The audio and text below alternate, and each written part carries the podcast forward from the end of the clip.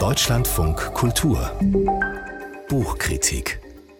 Mit neuer Literatur aus den Niederlanden, die uns allerdings in die Ukraine führt, in eine ganz gegenwärtige Zeit und Situation. Alexandra heißt der Roman der Autorin Lisa Weda. Sie ist 1989 geboren mit ukrainischen Wurzeln, hat als Drehbuchautorin und Produzentin gearbeitet.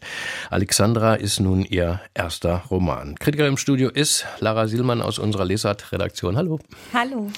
Wer ist denn Alexandra? Ja, Alexandra ist die Großmutter der Ich-Erzählerin Lisa, deren Lebensgeschichte in diesem Buch miterzählt wird. Sie ist als Kind während des Zweiten Weltkriegs aus der Ostukraine, wo sie eben herkommt, von den Nazis nach Deutschland deportiert worden, wurde also von ihrer Familie weggerissen, hat ihre Eltern dann auch erstmal nicht mehr gesehen. Und sie ist dann von Deutschland in die Niederlande gezogen, hat sich verliebt, hat da eine eigene Familie gegründet und ist dann auch da geblieben. Allerdings hat sie ein Stück Heimat immer begleitet und das ist ein altes Sticktuch, was sie wiederum von ihrer Großmutter Baba Marie bekommen hat. Und dieses Sticktuch ist eigentlich so eine Art Familienstammbaum, das so über rote und schwarze Linien die Leben und auch Tode der einzelnen Mitglieder, also wir umspannen hier fast ein ganzes Jahrhundert, äh, dieser Familie ja aufzeigt und so Lebenslinien eigentlich miteinander verbindet. Lisa eben, Alexandras Enkelin, soll dieses Tuch nun zurückbringen in die Ostukraine, um es auf das Grab von Kolja, einem verschollenen Verwandten, zu legen. Da schiebe ich mal kurz ein. Wir befinden uns am Anfang dieser Geschichte im Jahr 2018. Also der Krieg in der Ostukraine von Russland geht damals schon vier Jahre, über vier Jahre. Wir sind im August 2018. Und besagter Kolja ist in diesem Krieg verschwunden beziehungsweise umgekommen. Es gibt keinen Körper. Dementsprechend soll dieses Tuch so ein bisschen ja, ihm eigentlich helfen, so die Vorstellung von Alexandra, ähm, ja, so rüberzukommen in die andere Welt. Und deshalb soll die Enkelin das Tuch auf sein Grab legen. Und was erlebt dann die Heldin, die Erzählerin nun auf ihrer Reise mit dem Sticktuch? Sehr, sehr viel. Also eigentlich über ein Jahrhundert ukrainische Geschichte ähm, erlebt sie eben anhand dieser Menschen und ihrer Familie, die da auch auf diesem Sticktuch eingewebt sind. Am Anfang der Geschichte befinden wir uns am Grenzübergang nach Luhansk. Ähm, dort wird Lisa der Übergang zunächst verweigert, weil sie eben keine Bewohnerin des Kriegsgebietes ist und dementsprechend eigentlich keinen berechtigten Ausweis hat. Sie nutzt dann aber einen Moment der Unruhe, als eine Mine hochgeht ähm, und rennt dann querfeldein auf die andere Seite. Das schafft sie dann auch und dann dann plötzlich befindet sie sich an einem magischen Ort, äh, einem wundersamen Gebäude, dem sogenannten Palast des Don Kosaken, wie er im Buch betitelt wird.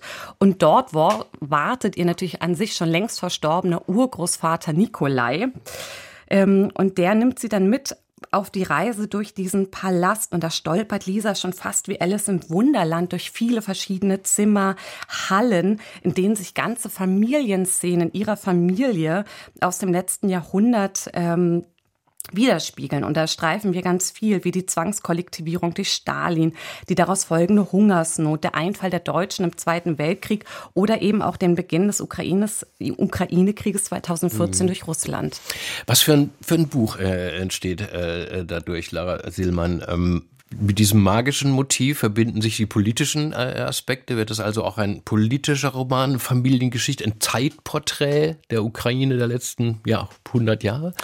Ja, ich würde sagen, es ist irgendwie alles zusammen. Also ich bin wirklich sehr beeindruckt. Lisa Weder hat ein ja mehrschichtiges literarisch-historisches Panorama eigentlich entworfen, an das die aktuelle Großinvasion Russlands in die Ukraine vor einem Jahr und die sich daraus ergebenden politischen Umstände aktuell wirklich nahtlos anknüpfen.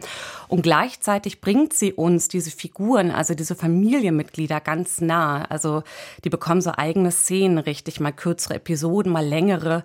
Die treffen sich dann in anderen Episoden dann auch wieder. Und so lernen wir diese Menschen kennen und bekommen Einblick, ja, in diese Leben, in ihre Gedanken und Gefühlswelten. Und das sind eigentlich so Miniaturporträts, die wir da, ja, mitbekommen und die diese Geschichte dann auch sehr lebendig gestalten. Mhm. Lisa Weder hat in einem Interview gesagt, das Schreiben dieses Buches sei ihre Art, sich am Kampf für ihr Land äh, zu beteiligen. Spürt man diese Absicht im Roman? Man könnte ja vielleicht auch ein bisschen fürchten, dass dann so was Agitatorisches damit verbunden ist. Immer nicht so gut für die literarische Qualität. Wie schreibt denn Lisa Weder also? In welchem Stil? Also diese Angst, diese Befürchtung kann ich Ihnen direkt nehmen. Ähm, instrumentalisieren tut sie da eigentlich wirklich überhaupt nicht. Sie stellt einfach dar und das eben wirklich auf eine ganz tolle literarische Weise.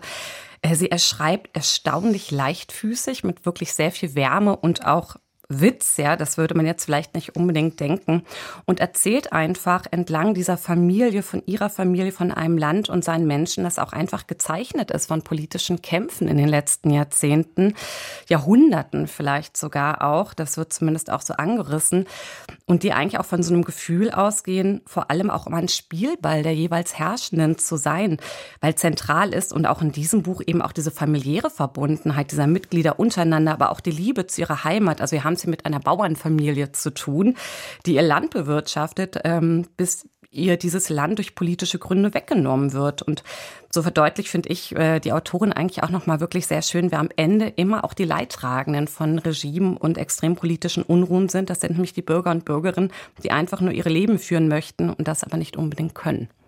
Danke Ihnen, Lara Sillmann über Alexandra, den Roman von Lisa Weder, jetzt auf Deutsch im Kanon veröffentlicht, übersetzt aus dem Niederländischen von Brigitte Erdmann mit 288 Seiten für 25 Euro. Alle Informationen auch im Netz auf unserer Seite